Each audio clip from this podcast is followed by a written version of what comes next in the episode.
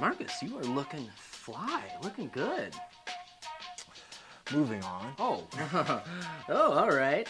Just kidding. Welcome to Echo Online. Discover a life-giving local church where you'll find the community and the support that you have been looking for.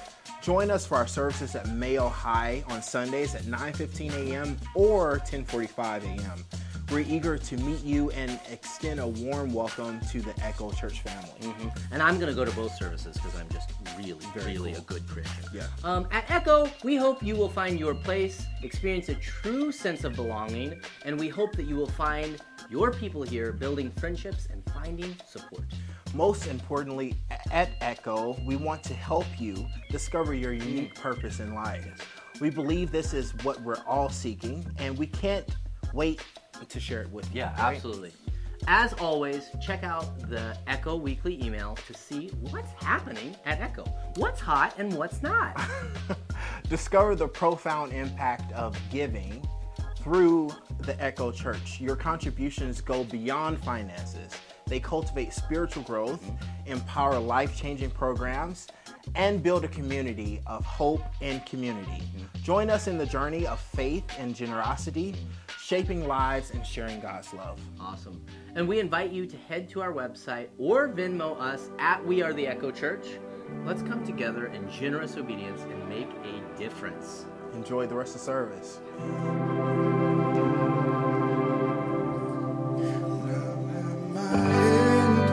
You're just getting started. When I hit a wall, you just walk through. When I face a mountain, you are the maker, so it's gotta move. When I'm out of faith, you are still faithful. When I'm at my worst, you are still good. In all of my questions, you are the answer. It all points to you. Let's lift it up this morning. You're the God of the breakthrough. When I'm breaking down, you'll be working a way through. When there's no way out, there's one thing I know. You're still on your throne, so whatever. Still got a reason to praise, praise, praise.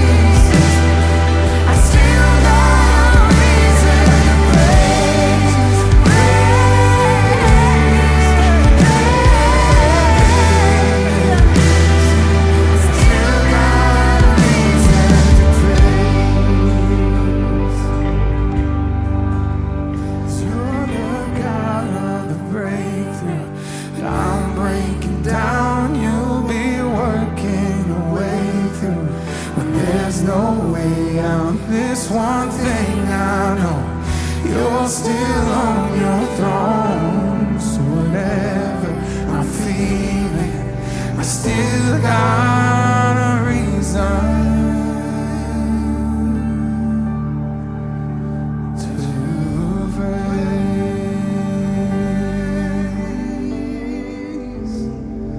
Church, can we lift some praise in this place? Come on, we can do better than that. He is worthy of our praise. Amen.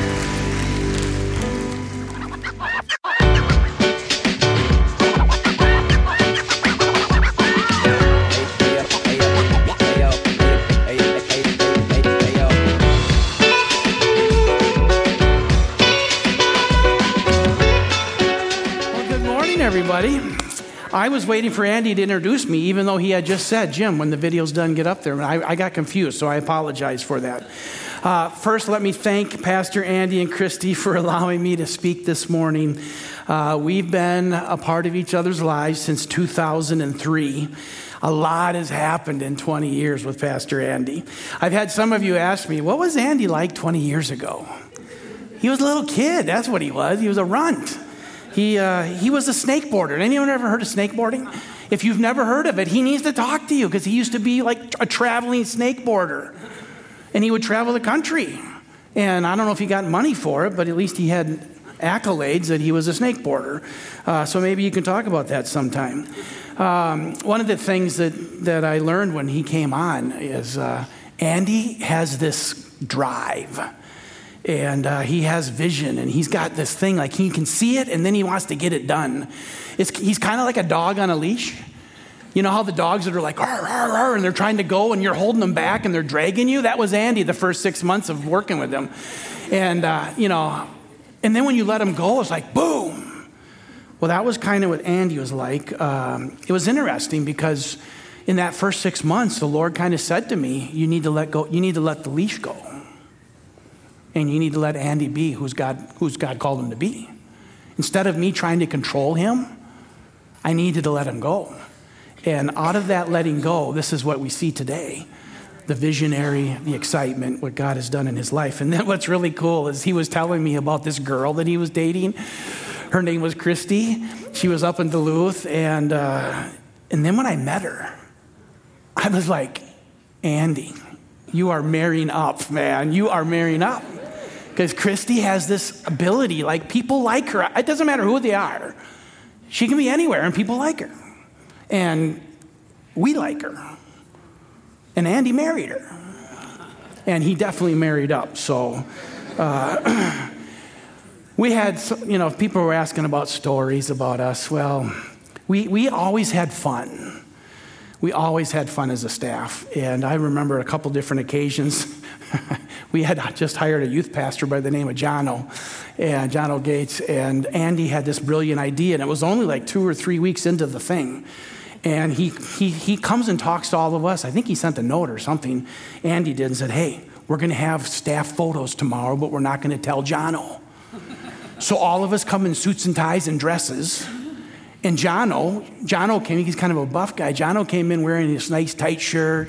He had these skinny tight jeans on. And he walks into the staff meeting and we're all sitting in suits and ties and dresses, right? And he's like, what's going on? And we're all staff photo today, didn't you know? And he's like, no, nobody told me. Can I go home? And we all said, no, the photos come up right now. You can't go home. So we went outside and we were taking photos, and there's Jono. We put him in the front of the people. And we're all standing behind him, and we are dying laughing because he's standing there in his jeans and his T-shirt, flexing his muscles, you know. And here we all standing, and we had so much fun. On one of the occasions, I, and I, I couldn't remember who it was, but we had a, one of these tall ladders, and we were fixing some lights up on the top of the ceiling of the sanctuary. And I had this idea, why don't we pretend somebody fell from the ladder? And have them lay on the ground, and then I'll run down the hallway going, help, help, somebody fell off the ladder. And I ran down the hall, and I can't remember who it was. It might have been Ernie, Bruce, I don't know. They were laying on the ground by the ladder like they had fallen, right? Playing like they're dead, and I'm running down the hallway screaming, they fell off the ladder. And you should have seen people come running down the hallway, running down the hallway. And then, of course, when they get there, like Bruce Khaleesi goes, eh, he kind of smiles, you know. That was the kind of stuff that we did as a team. So uh, there's more stories, but it, it would not be good to share. Uh, some of you I know, many of you I don't. After some thirty-five years of full-time pastoral ministry, Julie and I are now living in the Twin Cities, and I am doing ministry totally different. Uh, I have the privilege to oversee all the ministerial credentials. So anyone that's a, a credential with the Assemblies of God in Minnesota, their files come across my desk. Um, interesting. We also have two hundred forty-five churches. We have about eleven hundred ministers and missionaries and evangelists and people that are tent makers that work a secular job and yet they're doing ministry on the side. And we also have this great camp called Lake Geneva Christian Center, and your kids, your teens went there recently. And so it's just, I get to oversee the financial side, I get to oversee the credentialing side, and it's fun. In the midst of this, every weekend pretty much, probably one, three times a month, I am out preaching. I, I have been to Thief River Falls, Halleck. I didn't even know there was a town called Halleck at one point, right? Carlstead, Bemidji, International Falls, Goodland, Meadowlands, Beaver Bay, Cloquet, Crosby, Bram, Forest Lake, New York Mills, Eagle Bend, Freeport, Clarkfield, Granite Falls, Hutchinson, Annandale, Wells, Owatonna, Ellendale, and now I'm at Echo today, so... For the past two to three weeks, I've been asking the Lord, Lord, what do you want me to say? You know, I don't want to embarrass Andy. I want to make sure I do a good job. Uh, what do you want me to say? And I had a number of different thoughts come into my mind, but he kept taking me down to this passage in John chapter fifteen. So if you have your Bibles handy, turn with me to John chapter fifteen, whether electronic or paper Bible, but you might want to pull that out. John chapter fifteen, the Gospel of John chapter fifteen. But both before we Uh, get into that. When I got voted in by my peers to go up to the Twin Cities, Julie was still teaching and she wanted to finish her teaching year uh, in Rochester. And Janae was going into the eighth grade and she wanted to finish her middle school uh, years in Rochester. And so I went and asked my dad, Dad, he's a, he was eighty-one at the time, Dad, can I come and live with you again? And uh, he's like, oh, sure, son, you know. And so I, I would stay with him Monday, Tuesday, Wednesday, Thursday, come home Friday, Saturday, and then be gone Sunday again through Thursday. And one of the nights after work, I, I came home and I said, hey, Dad, do you want to go watch uh, my nephew, your grandson, his name is Jack, do you want to go watch him play baseball? Um, he played for Saint Anthony. And so my dad's like, yeah, he loves baseball. So we got there about a half hour before the game, and, and as we're walking up to the field, um, I noticed that out on the field, we were playing Forest Lake. Out on the field, Forest Lake was having batting practice. They're they're they're hitting the ball around. They're doing double plays. They've got the guys out in the outfield, and they're hitting balls up in the sky, and the guys are catching them. You got the pitcher and catcher over here warming up, and I'm thinking, wow, these guys are excited. And then I looked over at Saint Anthony, my nephew's team, and they're all sitting in the dugout with their feet dangling from the chair, and they're twiddling their thumbs more or less. And I thought, what's wrong with this photo here, right? And then I look over at the stands, the bleachers, and all these Forest Lake parents, and they've got their colored shirts on, and they're cheering, they're excited. And then I look at our bleachers, and there's two people, me and my dad. And I thought, what is wrong with this, right? Something's wrong. Something's not okay. And I felt in my spirit, the Lord said, some people come to play the game to win, and some people come to play the game and then just go home. And then he kind of spiritualized it. He said it's a lot like church. Some people come to church to play to win, and some people come to church to play and then just go home, which leads us into this passage this morning in John chapter fifteen. I'm going to read it to you from the New Living Translation. It'll be on the screen. Follow along with me as I read. It says here, Jesus is speaking. He says, I am the true grapevine. And if you take notes, you can circle that word true. That's very important. He said, I am the true grapevine, and my Father is the gardener. So God is the gardener. Jesus is the vine. Verse two, he cuts off every branch of mine that doesn't produce fruit, and he prunes the branches that do bear fruit so that they can produce even more. You have already been pruned. Anyone in this room ever been pruned where you've went through a hard time and God prunes you and you become better, right? You've already been pruned and purified by the message I have given you. And then he says in verse four, key words, remain in me and I will remain in you. So the first part is you remain in me. And then he says, I will remain in you. For a branch cannot produce fruit if it is severed from the vine. And you cannot be fruitful unless you, he says, you remain in me. Look at verse five. And then he, Jesus says, yes, I am the vine. You are the branches. Those who remain in me and I in them will produce much fruit. For apart from me, what is that last word there? From apart from me, you can do nothing. So ask yourself the question, what am I doing? Is Jesus a part of my life or not? Is he the one that I'm leaning on or not? Is he the one that's the author and the finisher of my faith? So there's three key players in this story. You've got Jesus, he's the, he's the true vine. Then you have God the Father, he's the gardener. And then you have the branches, and that's you and I. And the Bible says we are called to produce fruit. But you'll notice in verse one, he says, I am the true vine. And that word true is so important because in history past, and even today, and in history in the future, there are people that are going to come into your life and they're going to say to you, oh, I think I'm the Messiah. Or no, you need to follow me. And you know, listen to me, whenever a man tells you to follow him and they like act like they're Jesus, run as fast as you can the other way. Okay? Not good. So, Jesus, I am the true vine. What does he say? Why would he say true? Because there's false vines out there. There are people that will try to trick you and say, come and do this and come and follow me. No, no. Jesus is the true vine, and there will be others that claim that they are Messiah. How many of you remember years ago the Davidian camp in Waco, Texas, and a leader by the name of David Koresh? Anyone remember the story? David Koresh was able to get people, a group of people, to go live in a compound, and he said to them, I am the Messiah. Oh, did, did you know they believed him? They actually thought that he was the Messiah. Jesus said, I am the true vine. Why? Because there will be false people that will come and say that they are the Messiah.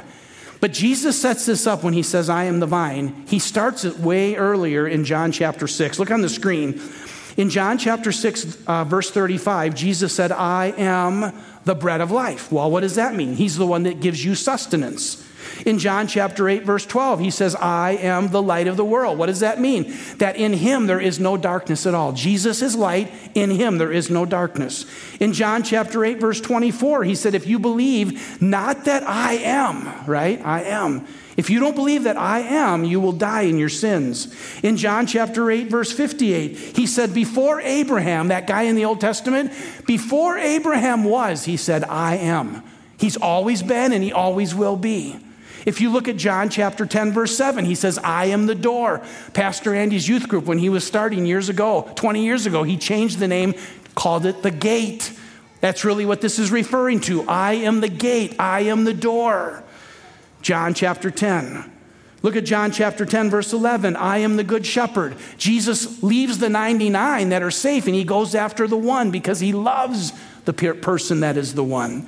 If you look at John chapter eleven, verse twenty-five, he says, I am the resurrection and the life. Anyone who believes in me will live even after dying. And everyone who lives in me, believes in me and lives in me will never, ever die. And then he says to Martha, Martha, do you believe this? This is the verse that we read at funerals right here.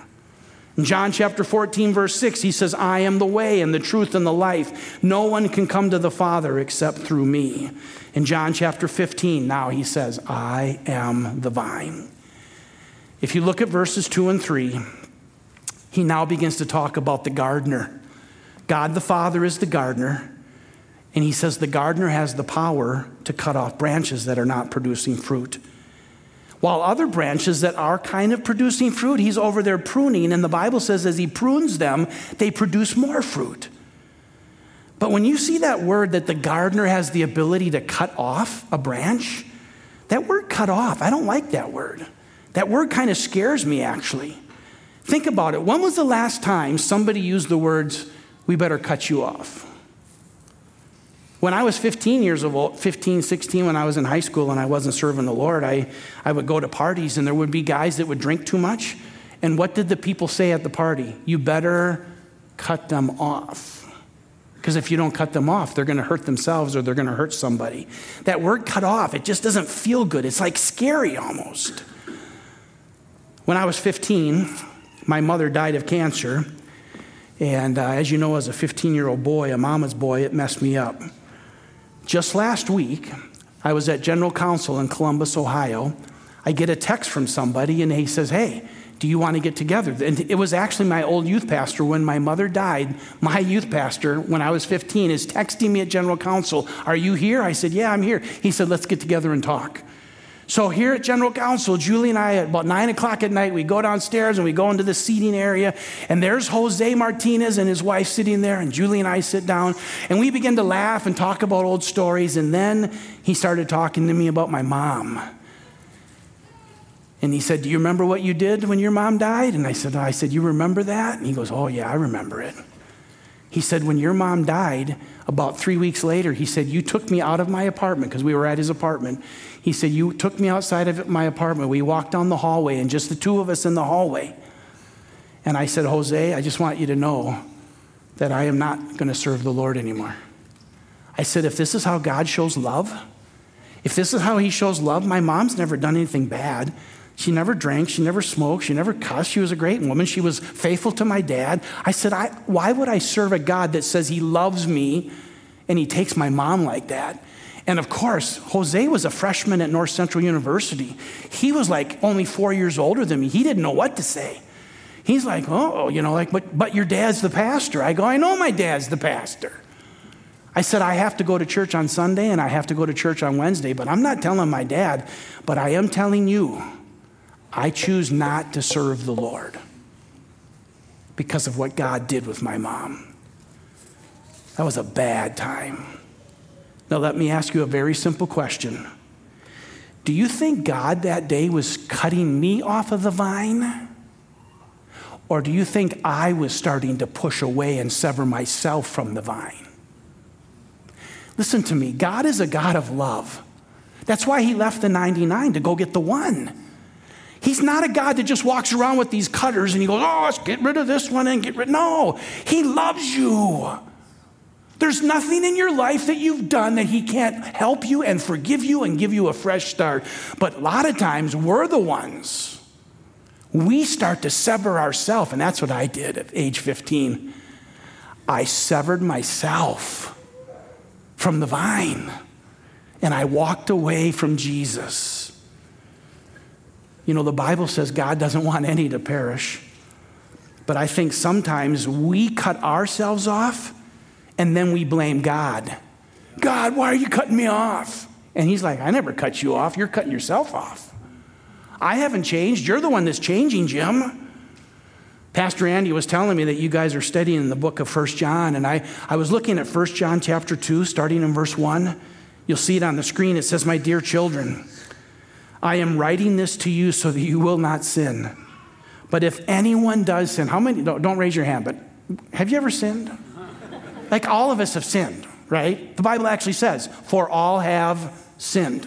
And we've all fallen short of the glory of God. So he says here, First John two one, my dear children, I'm writing to you so that you will not sin. But if anyone does sin, which is all of us in this room, we have an advocate who pleads our case before the Father. He is Jesus Christ, the one who is truly righteous. He himself is the sacrifice that atones for our sins, and not only our sins, but the sins of the whole world. In verse three, and you can be sure that we know him if we obey him. What? Obey his commandments. If somebody claims, well, I know God, but doesn't obey God's commandments, that person's a liar. They're not living in the truth. But those who obey God's word truly show how completely they love him. Why? That, that is how we know we are living in him. Why? Look at the end. Those who say they live in God should live their lives as Jesus did. Remember years ago when people used to wear the bracelets, W W J D? What would Jesus do? That's where it came from, right there. The key here is that if we are not living in the truth, you can't stay attached to the vine. Only those who love him and are actually following him stay attached to the vine. And you look at verse four, the answer is pretty simple. Jesus says, this is it right here. Remain in me. If we remain in Jesus the vine, then he says, I promise you, I'll remain in you. But notice we have a decision. I have to remain in him. And Jesus says, remain in me and I'll remain in you. I promise you. Because a branch cannot produce fruit if it is severed from the vine. You can only be fruitful if you remain attached to Jesus. So the question that's going on in this room, and I can sense it right now, some of you are going, what does my fruit look like? Do I have any fruit? Do I have some fruit? No fruit? A lot of fruit? as a pastor, you know, Pastor Andy and Christy, they can't make you be fruitful. As hard as I tried at Rochester Assembly, I couldn't make people be what I wanted them to be. Because as you walk daily with Jesus Christ, you begin to grow and develop in Christ. It's a natural outflow of your relationship with Jesus. It's not about works. It's not about how much I do in the church. No, no, it's not about, well, they're doing that, so I better do that. No, that's that's the wrong motives.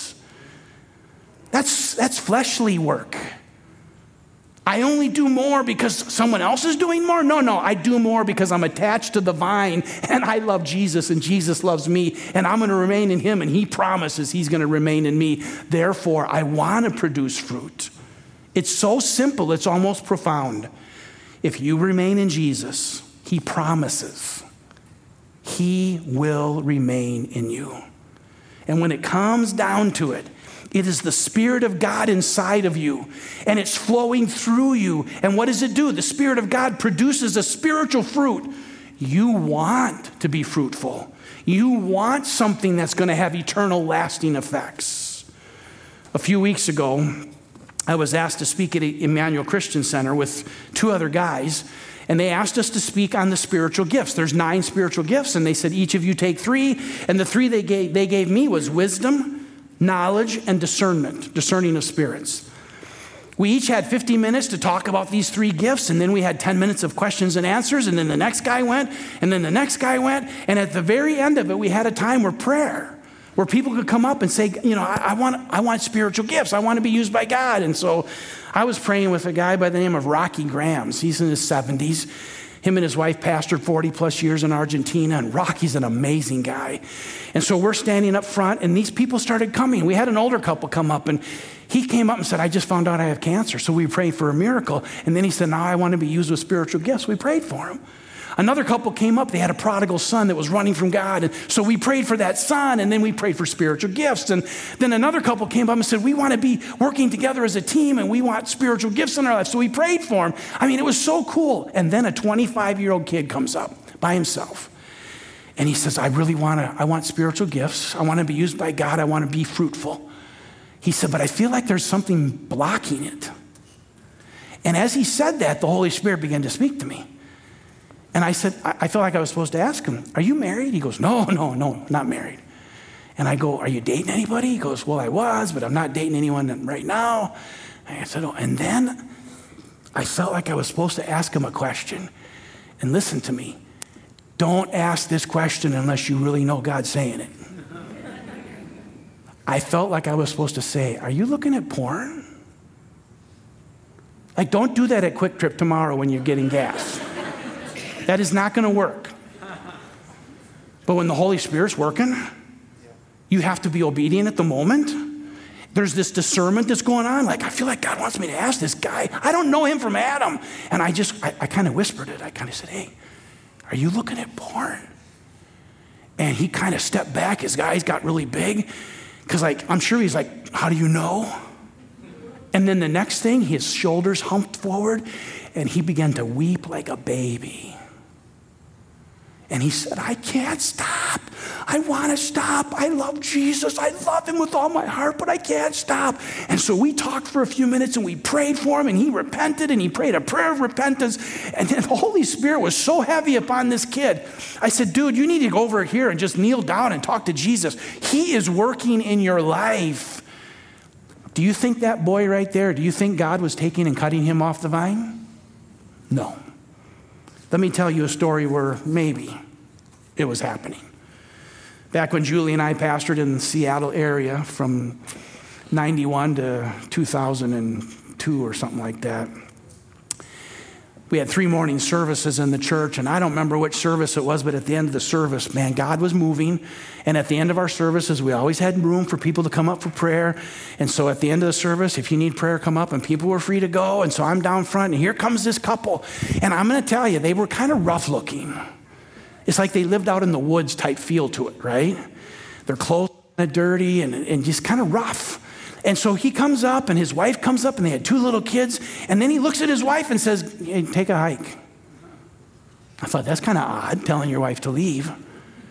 And so she takes the kids and goes out into the lobby area. And then this dude, for the next few minutes, he starts telling me, it was almost like we were in a confessional booth. He started telling me every sin he's ever done. And when he finally finished, I go, wow. I said, it's time to repent. It's time to pray a prayer of repentance. And as I was ready to say, let's pray, the Holy Spirit spoke to me and said, you need to ask him one more question. Is there anything else? When I asked that question, it seemed like it was about an hour for him to respond, which was probably ten seconds. I said, is there anything else? And then he looks at me and he goes, well, yeah, it is. He said, I cheat on my wife regularly. And I kind of shook my head like, what? I, I, I didn't hear you. Did I? Can you say that again? He goes, I cheat on, I cheat on my wife regularly. I said, um, you know that's wrong, right? He kind of goes, well, yeah. I said, do you want to pray and ask God to forgive you? And I said, do you want to repent? And do you want to have a fresh start today? And then he said, I'll pray that prayer, Pastor Jim, as long as I can. St-. He was an over-the-road truck driver. So he was gone for two weeks at a time. And during the time he was gone, he wanted his needs met. So he had certain bus truck stops where he would stop, and he had these people that he would meet. And so he says to me, yeah, I'll repent as long as I can continue to stop at the truck stops and still have my needs met. And I looked at him and I said, uh, no. You don't get to pick the sins that you want forgiven and get to keep doing the ones that you want to do.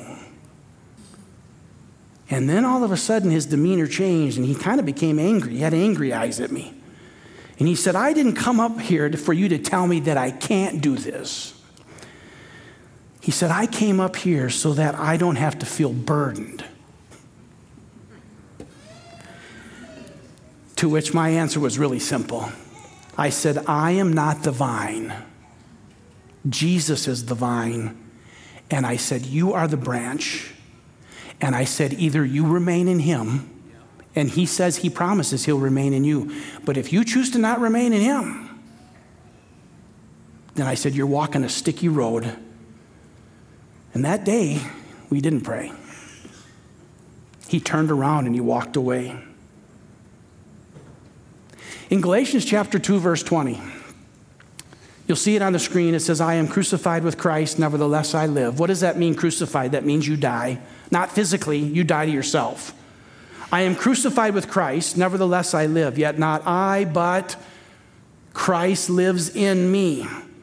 And the life which I live in the flesh, I live by faith in the Son of God who loved me and he gave himself for me. Here's the deal. Jesus died a physical death so that we could have forgiveness of sins. You and I are called to die a death, but it's not a physical death. We are called to die to ourselves and say, it's not about me, it's about you. I die to myself and I say, I make you the Lord of my life. That's what it's all about. Whenever I go to churches all across the state of Minnesota, I always give this illustration. Imagine on uh, during the week, let's say that I live in Dexter's neighborhood. Dexter, the this dude. So imagine I live in Dexter's neighborhood. And I don't know him. He doesn't know me. But we're out walking one day and we bump into each other. We're chatting. You know, you live over there. I live over here. Blah, blah, blah. And he goes, hey, have you ever, you go to church anywhere? I, I church. I, I'm not spiritual. I'm not religious. I don't go to church. He goes, why didn't you come to Echo? I, I He goes, I lead worship there. And he, I, I don't need, I don't need to go to church. He goes, but I'm the one that does this. Why don't you come and just see what it's like? And and for some reason, I'm going, okay, just to make this neighbor, Dexter, happy, I'm going to go and see the, this place called Echo. On a Sunday morning when Dexter doesn't even know it, he's up front leading. I slip in and I sit in the back. And while I'm sitting in the back, there's Dexter up there leading worship and the team, and it's really good. It was really cool. Like, wow, I didn't even know they did this kind of stuff in churches, right? And so I'm sitting back there, and then this young couple comes up. This young couple, guy named Andy and Christy, come up and they preach this message together. And at the end of it, Andy and Christy are going, you know, you don't have to leave the same way you came in. And I'm like, what is he talking about? And he says, like, you can have your sins forgiven, everything you've ever done. And I've done a lot of bad things. And I'm sitting there and I'm going, I can have, I can walk out of here completely forgiven. And Andy's like, yeah, you can walk out completely forgiven. Is there anybody in this room that would like to be completely forgiven? And I'm like, well, yeah, me. I'm not raising my hand, but I'm going, me. And then at the end of it, he says, well, just pray this prayer with me. And he says this prayer, dear Jesus, dear Jesus, forgive me for my sins, cleanse me, and, and I surrender my life, and I ask you to be the Lord of my life and to sit on the throne of my heart. Now, what happens during that prayer is this. You ready for this? As I'm praying that prayer and I say, be the Lord of my life, come and sit on the throne of my heart. This is a throne that I'm sitting on. This is my life. I get out of the throne and I welcome Jesus to sit on the throne. Did you just see what happened? I was in charge of my life up until I prayed this prayer. And when I did that, I said, no, no, no, I died to myself. I am crucified with Christ. Nevertheless, I live, right? I get up from the chair and Jesus comes and sits on the throne of my heart and he's now Lord of my life. How cool is that? Like, this is amazing. But you know what happens sometimes? Sometimes when we say, Jesus, come and sit on the throne of my heart, we slide over halfway across the chair and we go, Jesus, come and sit with me. Has anyone ever been to England? Westminster Abbey? In Westminster Abbey, if you watch the coronation, there is a throne and only the king, which was King Charles, before it was his mother, the queen. Only the queen got to sit in that chair. And then when she died, now only the king gets to sit in the chair. I dare you, if you ever go visit London, I dare you to go into Westminster Abbey and run up there and sit on the throne. They will kill you. They will chop your legs off and send you back to America in a box because the throne is only made for the king. And yet we go like this. Come and sit with me. How much more of a king is Jesus than the King of England? How about this? We won't even share the throne in our own home. You say, throne? What are you talking about? You know, in the bathroom, the throne. When was the last time any of you said, come and sit with me? Not one of you say, that's crude, Pastor. Well, it's real. We won't even share the throne in the bathroom, and yet we think Jesus is going to share the throne with us? Seriously, when was the last time you shared the throne? You think Jesus is going to share the throne of your heart? Remember the ver- the words, either he's Lord of all or he's not Lord at all. In one of the, I used to love uh, the song uh, by Carrie Underwood, Jesus Take the, because she in this in the song, she says, I can't do it anymore. I can't do this anymore. And what does she do? She slides over into the passenger seat. And she says, Jesus, take the wheel and take me on a journey. And you know what? When Jesus is the driver of your life, it's amazing. But there are moments when we're driving with him and he's the driver. He's the Lord of our life. He's got the wheel. He wants to turn left. And for whatever reason, we grab the wheel as a passenger. We go, no, I want to go right. And what does Jesus do? Jesus slams on the brakes, puts it in park, gets out of the car and says, Jim, if you want to be the driver of your life, go ahead. But I will not share the wheel with you. So what's the answer? Let's assume that Jesus is sitting in the driver's seat. The answer is to get in the back seat and let him chauffeur you. And he will take you places and you will do things that you've never dreamed possible. But for some reason, we're fleshly people. We become backseat drivers and Jesus is going this way and we gra- we reach over. You ever done this? You ever had somebody do this? They reach over from the backseat and they grab the wheel. Like, don't do that. And what does Jesus do? He slams on the brakes, gets out of the car and says, Jim, come on. I thought I was Lord of your life. If you want to be the driver of your life, go ahead. But I will not share the, I'm not going to share the wheel with you. So what's the answer? The answer is to get the keys out of the car.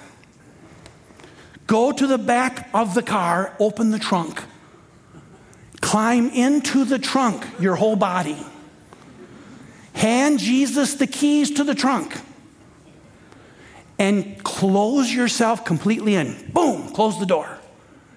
And then through that little crack in the trunk, scream out the words, Jesus, take the wheel. Maybe I should ask you the question, who's driving your car? Who's driving your car? Who's the one that's sitting on the throne of your heart?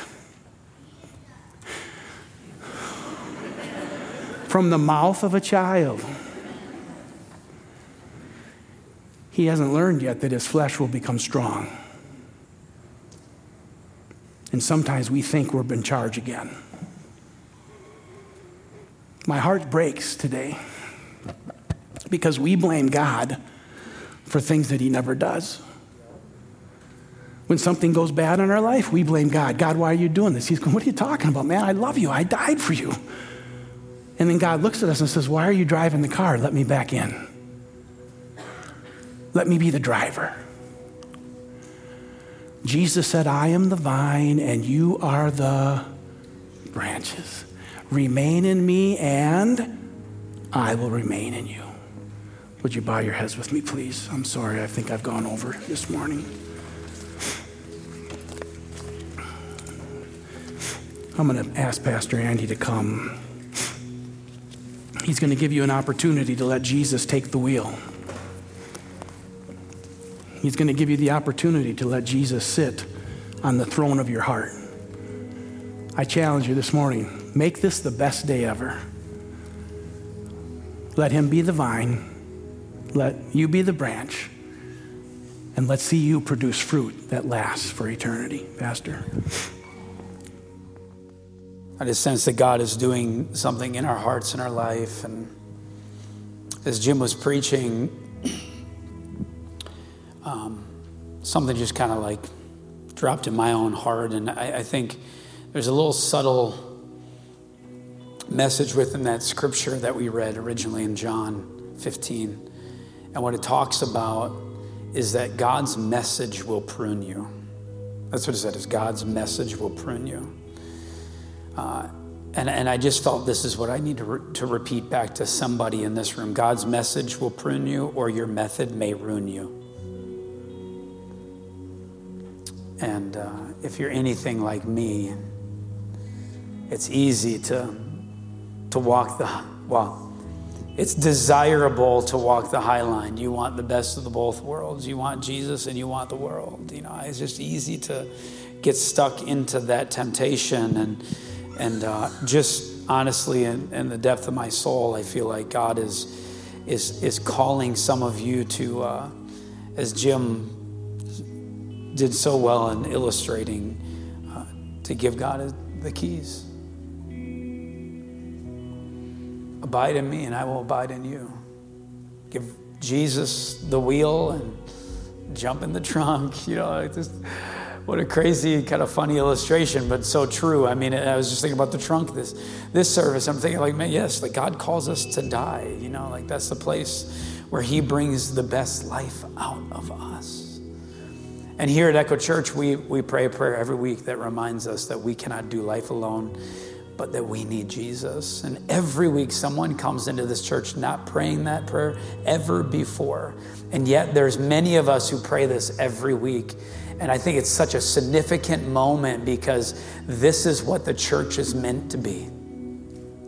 People who've been allowing Jesus to drive their car, metaphorically speaking, and yet some people are just learning how to do that in the first place. So Echo Church, will you stand up and can you join me in praying this, understanding that someone for the very first time will ask and, and maybe realize that they, they are a sinner and they can only be saved by grace, and we need a rescue from Jesus. So let us pray this. Pray along with me. Jesus, I surrender. I have more questions than answers, but I choose to follow you anyway. I acknowledge that you lived, you died, you rose again, all with us in mind. I accept the rescue that you offer. Save me and lead me in Jesus' name and his authority. Amen. I feel like God is in the business of doing something in our life. And, and honestly, like the band's going to play a song here in a moment. I just feel like he wants to continue that work here just for the next few moments. And so can you, let me just pray for you right now. God, I just ask that, that you would do your work. God, we are so thankful for Pastor Jim, so thankful for the word that you gave him. But God, it is by your hand that does the work. But as men, we and, and as women, God, of, of, of your word, we we sow the seed, but it's the one that you're the one that makes it grow. You're the one that waters it. And so we ask that you would just do something in and through us here in the next few moments as we press into you in Jesus' name. And if you agree with that, would you say amen? For my waking breath, for my daily bread, I depend on you. I depend on you for the sun.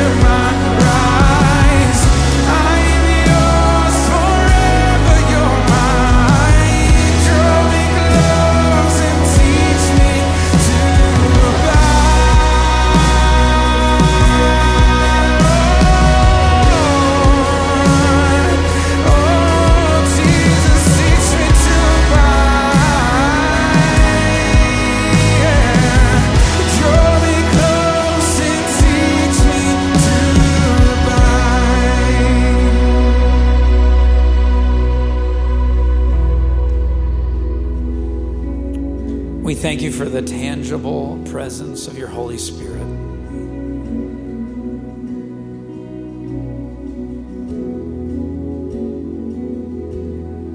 But thank you for the reminder from Pastor Jim, that call to repentance. the acknowledgement of our sin and how you turn us the opposite way. God, I pray for fresh starts. God, for people that are dealing with addiction, I pray for hope once again. God, would you bring hope restored to them? God, I just pray for people that are dealing with physical illness or mental, emotional toil. God, I just ask that you would just restore the mind today. You would restore the mind, Jesus. That you would renew their spirit from the inside out. Because we're connected to the vine. You are the vine, Lord, and we are the branches. We cling to you. We allow your message to prune us.